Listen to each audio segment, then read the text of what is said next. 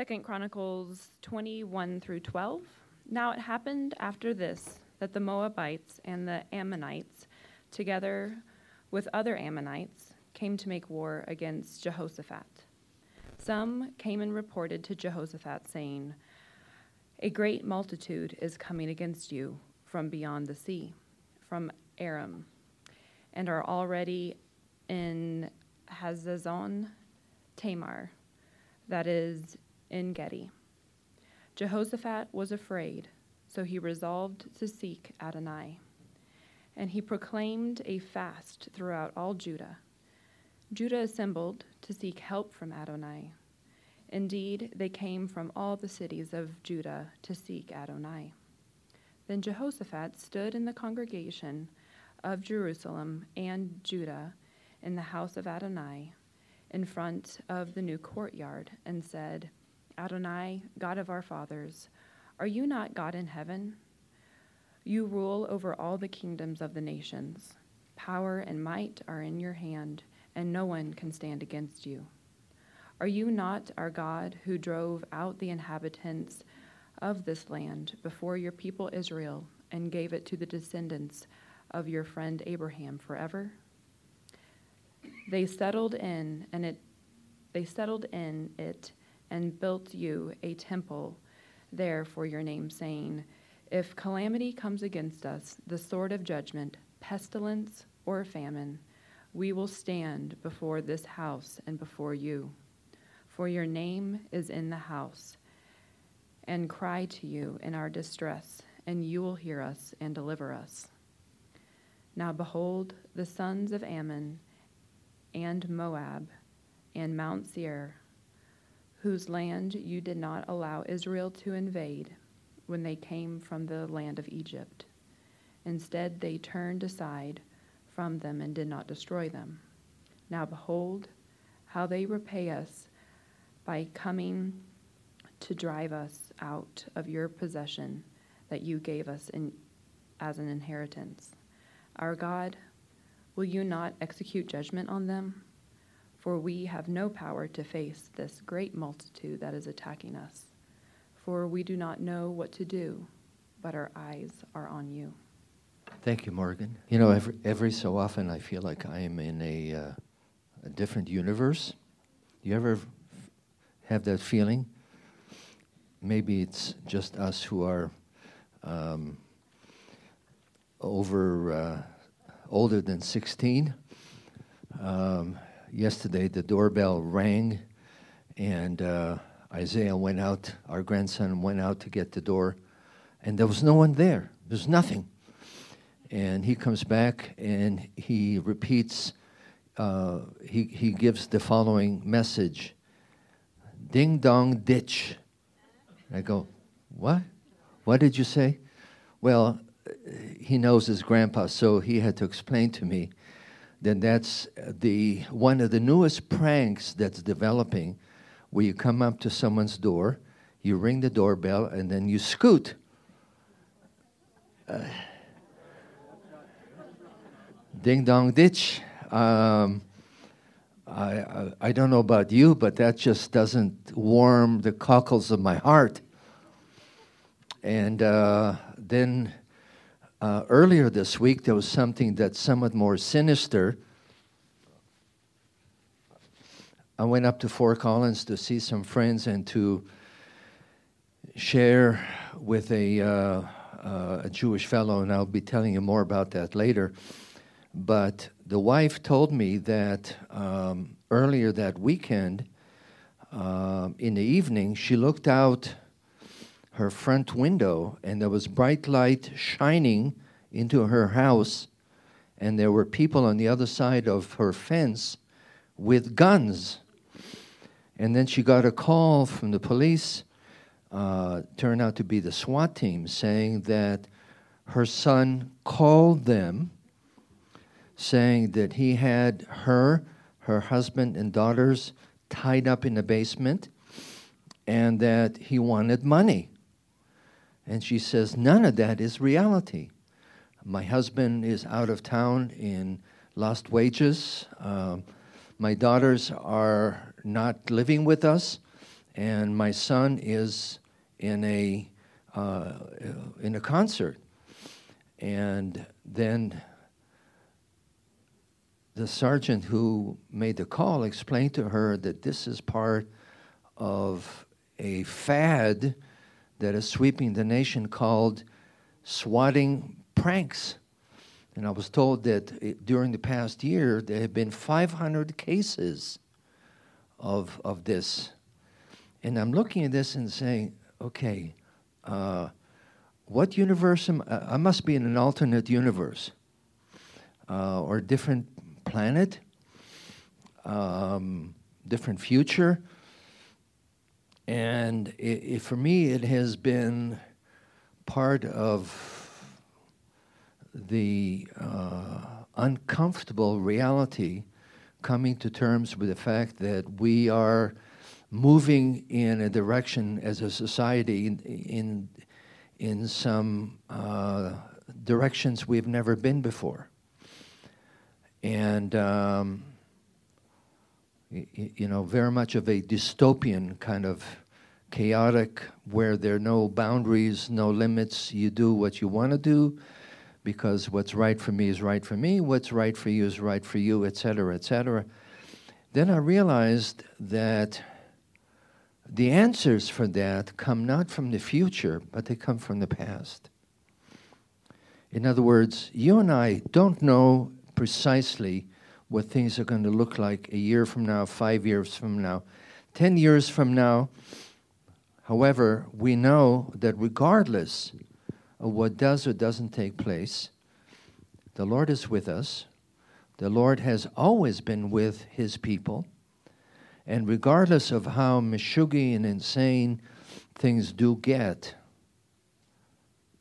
God is somehow able to manage things. And I say somehow with quotation marks, he's obviously able to do that. And so for me, uh, the past couple of weeks, and we'll be doing more of this. Uh, we're going to be looking and have been looking at the righteous kings of Judah uh, because it is very instructive. It, it really gives us a lot of clues of how God works with people through all kinds of circumstances. Uh, last Shabbat, we looked at the life of Asa. Um, how that Asa was brought into a society that was absolutely godless. And we're talking about three generations after David. That part of what he had to do was clean up the totem poles that were dedicated to the goddess Asherah, the goddess of fertility, in the land of Judah. That he had to get rid of the male homosexual uh, prostitutes, the so called sacred prostitutes, Kedoshim, that were part of this kind of uh, fertility worship. And he had to get rid of all kinds of um, idols that people worshipped on the high hills. And that for Asa, this was a major part of the spiritual cleaning that he had had to undertake. And now we're going to be looking at the life of Jehoshaphat, uh, his son. And part of the picture that we're going to see with Jehoshaphat is that he learned a lot of good things from his father. And, and reality, as, as you may know, um, our lives and how our character is shaped begins with the formative experiences that we have in, in our family situation. I, am not telling you anything that's dramatically new. Um, the way our parents are, in a major way, determines who we are today. And yes, I know as, as you grow up, you say, I'm never going to be like her, or I'm never going to be like him. And guess what? as you get older, you find out that you're more and more like her, more and more like him. But what defines all of that is the fact that God is in a picture. And because God is in the picture, you know, A, He has plans, B, He has a power to work His plans out. And where there are things in you that you have acquired from your family, your parents, that are not so great, God is able to come in and do house cleaning and redeem and restore and take the good things and strengthen those. You don't want to throw out the baby with the bathwater. So, in the case of Jehoshaphat, he had lots of good things. Um, he was 35 years old when, when his father died, and he took over the, uh, the throne in Judah. Um, part of the picture is that the last five years of his father's life was not particularly pretty, because as I mentioned last Shabbat, Asa fell off the wagon the last five years of Asa's life. He got kind of goofy. You know, uh, power corrupts. Absolute power corrupts absolutely. You know what I'm talking about? You don't know what I'm talking about. You're half asleep. Um, look at all kinds of examples of people who were raised up from obscurity, whether believers, not believers, what kind of environment, what kind of field of endeavor. And you see that the ones who were raised up a little too quickly, much of the time they ended up coming and crashing and burning. Sort of like the Greeks had a mythology about uh, a man, Icarus and Daedalus, um, who were escaping, and, and the dad made wings and they flew, and the son, Daedalus, flew too close to the sun, then came crashing down. Meaning that um, you see that pattern in people's lives over and over and over again. You certainly saw that in Asa's life. Um, and this is what the Word of God says to us. If you are convinced that you're standing real strong, be careful that you don't start to slip. And so, what we see is the fact that um, those of us who learn to struggle and persevere and hang in there and succeed through the difficult times, through the times of poverty, sometimes end up crashing and burning through the times of riches. When things come and we're doing exceptionally well and we're successful, that's when we get giddy and goofy and we lose perspective. That happened with Asa, and to some extent, to a much later extent, happened with Jehoshaphat. But first of all, I want to start with the good part. Jehoshaphat developed an awesome relationship with God, just he and God. And if you turn all the way back to chapter 17 of Second Chronicles, I want to skip around a little bit and would ask that you follow with me. Second Chronicles 17:3 The Lord was with Jehoshaphat because in his early years he walked in the ways of his father uh, in, in the ways his father David had followed. He did not consult the Baals, but he sought the God of his father and followed the commands, his commands, rather than the practices of Israel. His heart was devoted to the Lord, to the ways of the Lord. Now, there are three verbs that are significant, three words of action. He walked. Uh, obviously, in Scripture, that has to, to do with making a choice to walk in God's ways rather than your ways. It's a deliberate choice. Uh, secondly, he was he sought. In other words, he looked for God's answers um, rather than trying to get answers from somebody else. And thirdly, he was devoted um, to the ways of the Lord. And that's a very odd expression that has to do with he was uh, high. In other words, um, high up on Jehoshaphat's agenda was his commitment to to be devoted emotionally. So you see uh, a choice of the will, you see the mind, you see the emotions involved. Just like every Shabbat when we recite the Shema. Love the Lord your God with all your heart, mind, and strength. Every part of our being is involved. So Jehoshaphat continues the process of uh, house cleaning.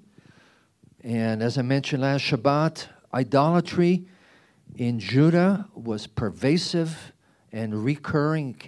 It's sort of like a, a bad weed that keeps coming back and again and again and again, sort of like bindweed. And so in his generation, he also had to get rid of idolatry. Um, why so much idolatry in Judah? Well, think of it this way God does not come through for us for some reason in our time. He doesn't deliver what we want when we want it. So, what do we do? We turn to other gods. Other gods being ourselves. I'm going to do it. God is not going to help me. Or we turn to other people. They will help me. Or we find some other way where God is squeezed out of the picture. So idolatry is alive and well in our day, right? Keeps coming back again and again and again. Then part of the picture also in, in this chapter in verse 9, verse 7, the third year of his reign, he sent out his officials to teach, and, and all the way down to 9, uh, he sent them to teach from the Torah. They went all around the towns in Judah and taught the people. And at some point, Jehoshaphat himself went out um, and worked on um, influencing the people to turn towards the Lord, using his royal authority to do that. And he turned the heart of the people back to God he was also very effective in lots of other ways, uh, administratively and, and militarily and so on. He set up a justice system in Judah. And what stood out to me was that the justice system that, that he set up, he very explicitly said to each of the judges, make sure that you rule in a way that honors and pleases God and is according to his standards. In other words, have the fear of God in you. So he's looking good. And so he has the smile of God upon him. And by the way, this is a basic principle that we find throughout Scripture from beginning to end. That is simply this God blesses obedience, God honors our obedience. That's beginning to end uh, doesn't change. And so, as you make a commitment to honor the Lord, to obey the principles He lays out before you, you know without a shadow of a doubt that you have God's smile upon you. Doesn't mean that you're going to get all the uh, uh, zillions of, of, of dollars in the world and, and have all kinds of wealth and influence, etc., but you will have God's smile upon you. That's the basic teaching of the Word of God. And that's what happens with Jehoshaphat. In chapter 17 uh, of Second Chronicles, the Lord established the kingdom under his control. Um, verse 10 The fear of the Lord fell upon all the kingdoms of the lands surrounding Judah so they didn't make war with Jehoshaphat. Um, verse 12 Jehoshaphat became more and more powerful. Then you go into chapter 18 and verse 1. Now Jehoshaphat had great wealth and honor. You see that that phrase, he had great wealth and honor, is repeated a couple of times. Remember that in Scripture, when something is repeated, it is designed to get your attention. Hello? Did, were you listening? Were you asleep? Were you listening? Okay, I'm going to say it again so that you get it. So we're looking at the story of this guy and we're seeing that what is repeated here is that he's becoming more and more wealthy, powerful, and influential. And if you're like me, that that's when your antenna are raised and you say, uh oh, there may be some trouble here. Uh, as Paul tells us, if you think you're standing firm, be careful that you don't fall. And at the end of verse 1 of chapter 18, Jehoshaphat had great wealth and honor, and, are you listening? He allied himself with Ahab by marriage. And you go, what? This is Ahab and Jezebel? You know, Ahab was the one who introduced Baal worship to, to Israel and killed lots and lots of the prophets of God. What got into your head, Jehoshaphat? And you realize that as you are successful and you gain power and you gain wealth, part of what happens is you get giddy and you lose focus and you start to make funky decisions. We're not really quite sure what happened here. He may have done some strategic calculation and saying, you know, if Israel and Judah are allied together, then we will not have to worry about Egypt coming from the south or Syria coming from the north. We don't know exactly what happened, but obviously part of the picture is that Jehoshaphat is being blinded because part of the picture, folks, is that he gave his son to marry uh, Ahab and Jezebel's daughter. And their daughter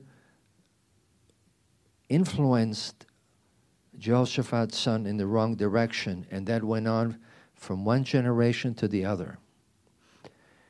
And so, th- this is something that you see in his life, you see in all of our lives, folks.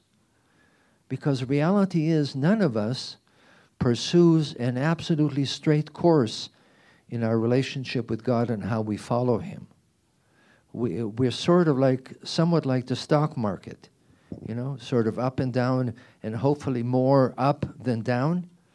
Um, and we make mistakes, and there are consequences for the foolish mistakes that we make. And all of us, all of us, at some point or another, make mistakes, make decisions that are not real great. I'll leave it at that. And so uh, here, uh, and, and I just mentioned it briefly, in chapter 18, we see that Jehoshaphat comes down.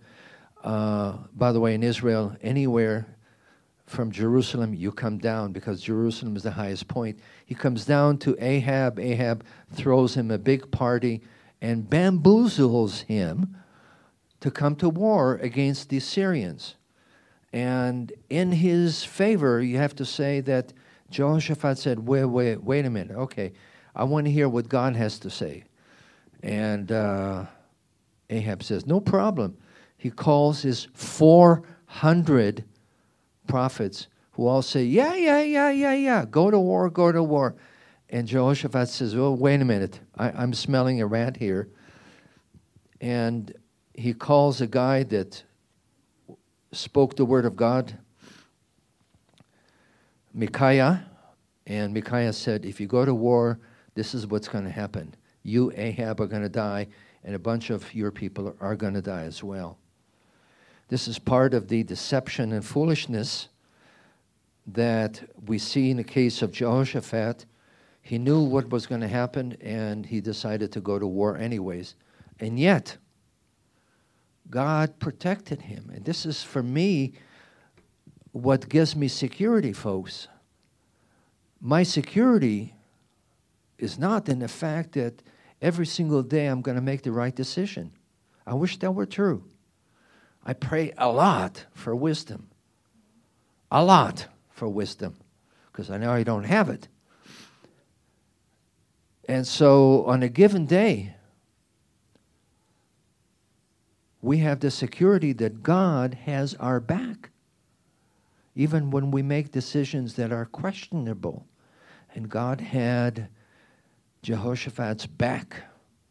He could have gotten killed, he wasn't killed. He goes on to make other foolish alliances, and God somehow protects him. Why? Because this is not cheap grace, because Jehoshaphat, early on in his life, was committed to seeing to it that God was number one on his strategy, on his agenda. He turned himself towards God.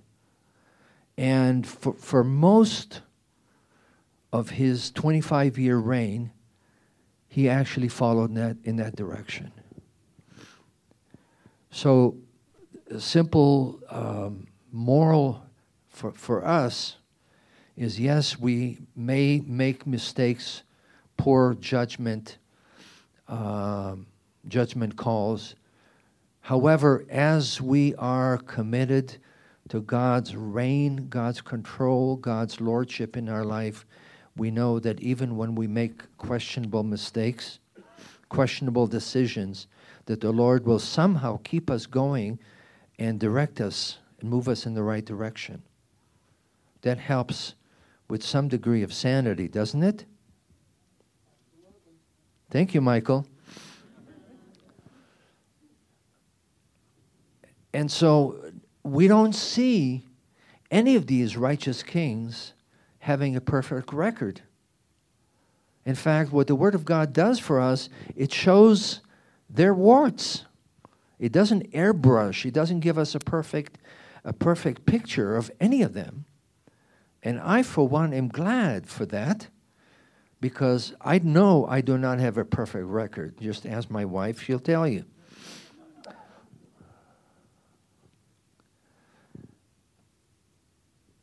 And the section that Morgan read to us then is sort of like the glory days for Jehoshaphat. We saw the difficult parts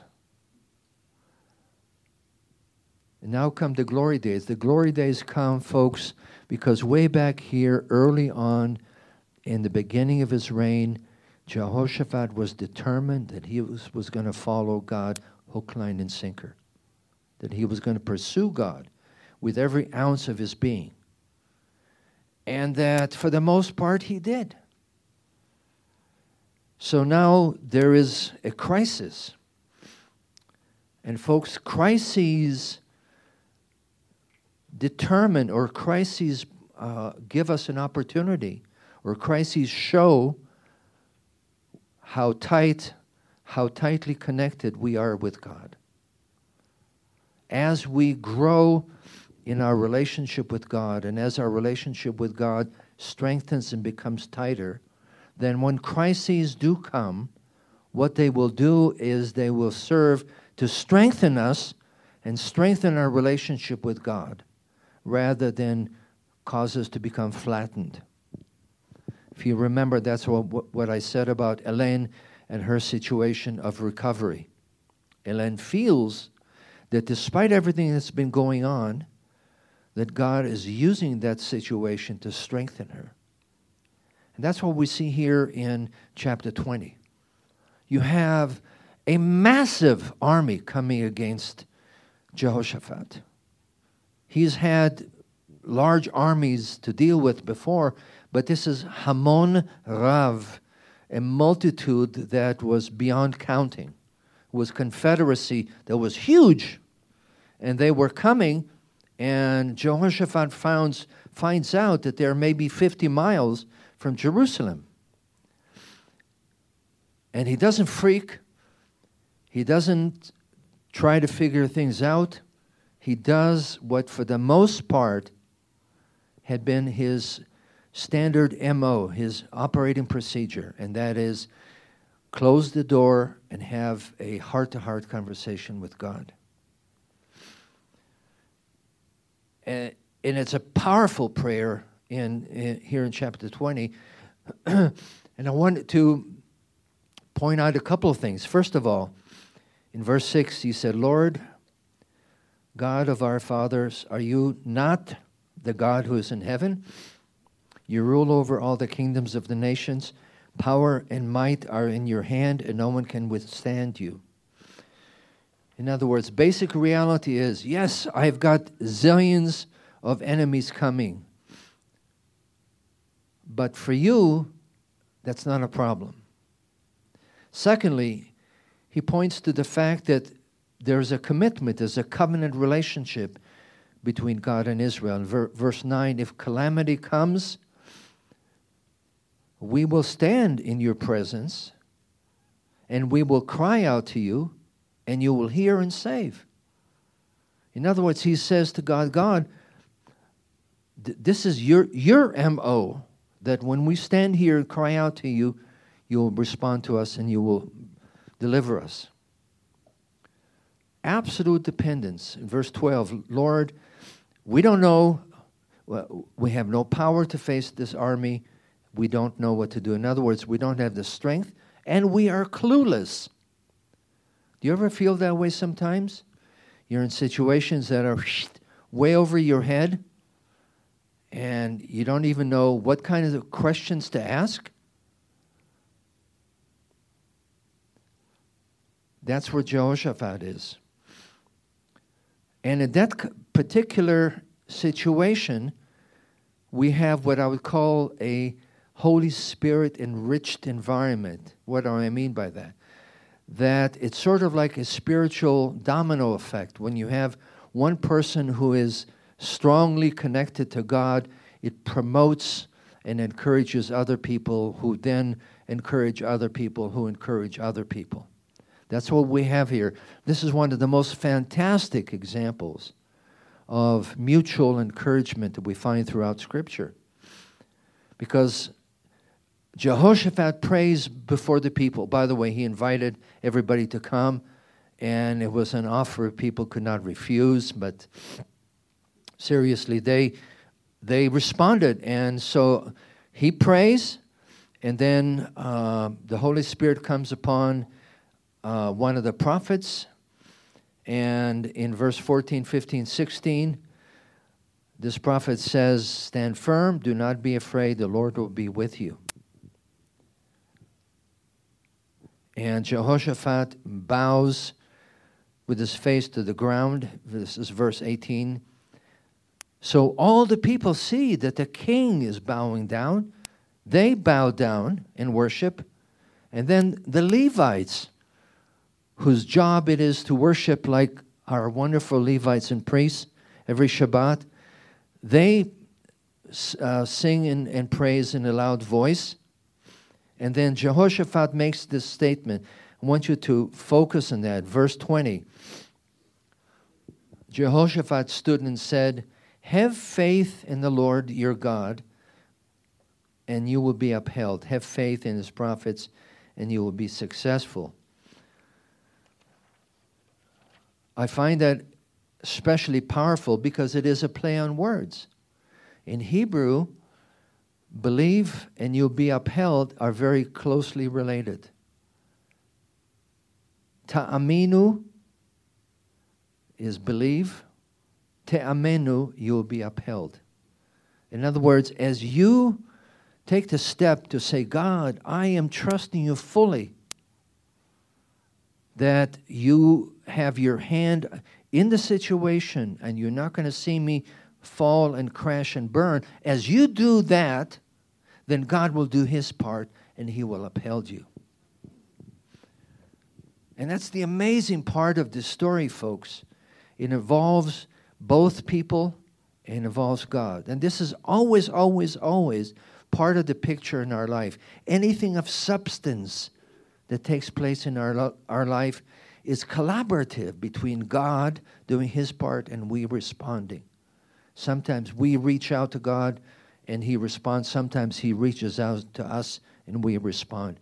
However, it happens, it's always, always collaborative. Ta'aminu v'te'amenu.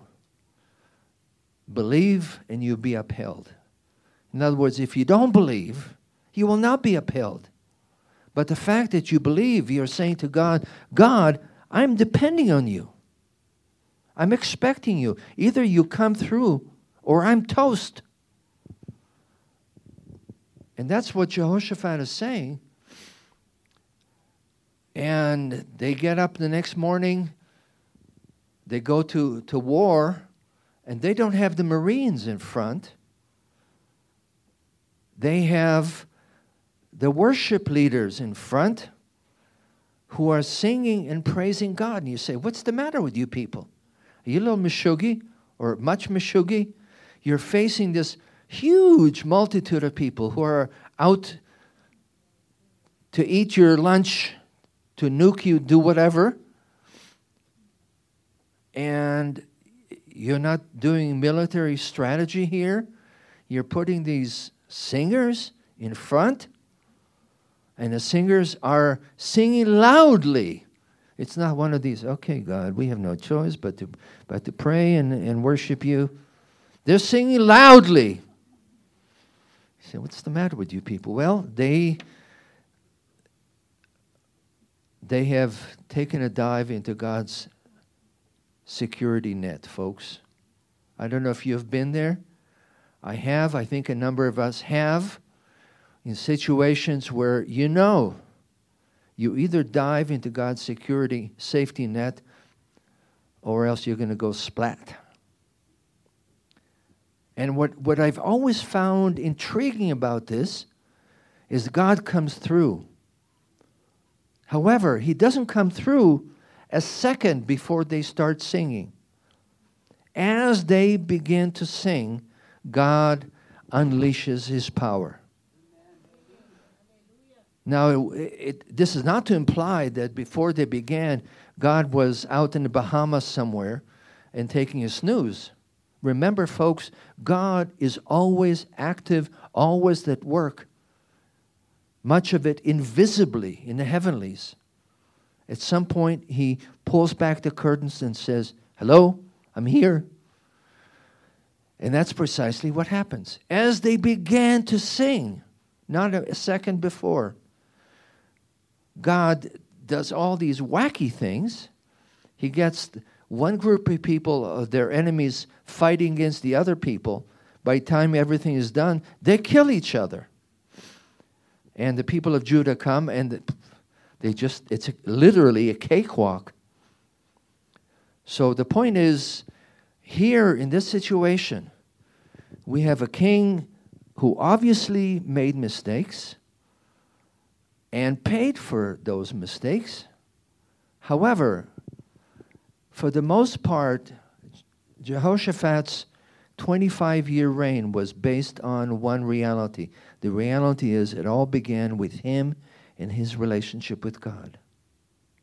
And it worked, worked its way outwardly. And, folks, this is reality for us.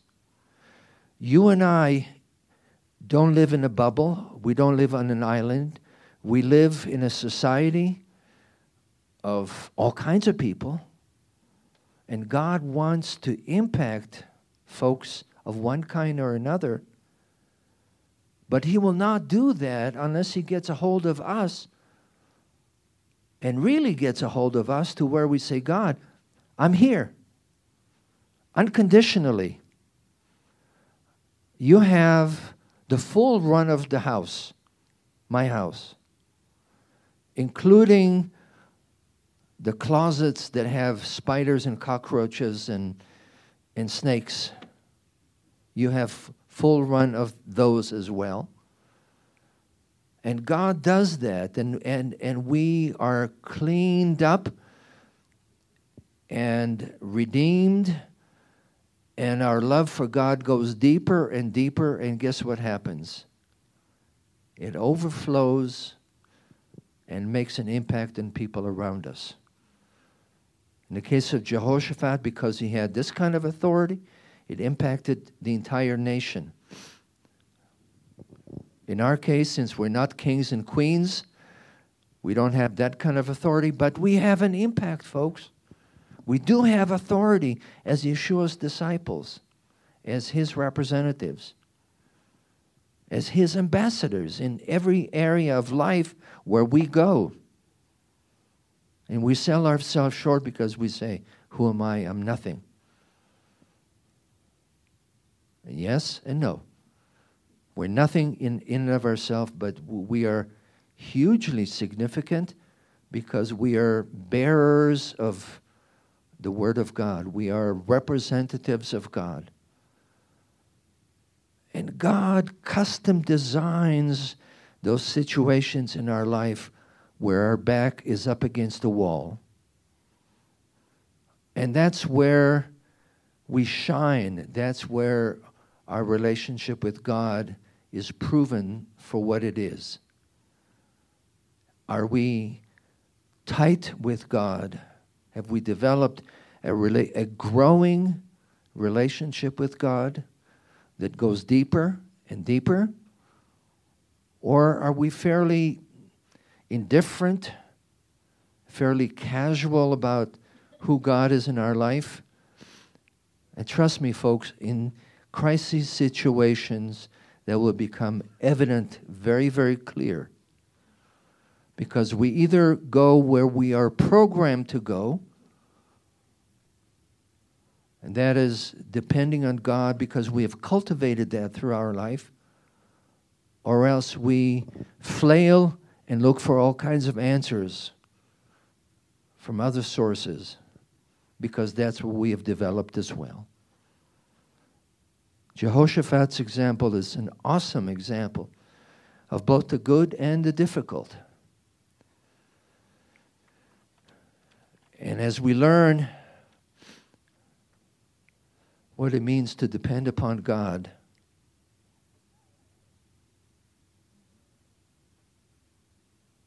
then He continues to work that in, in our life. Let's pray.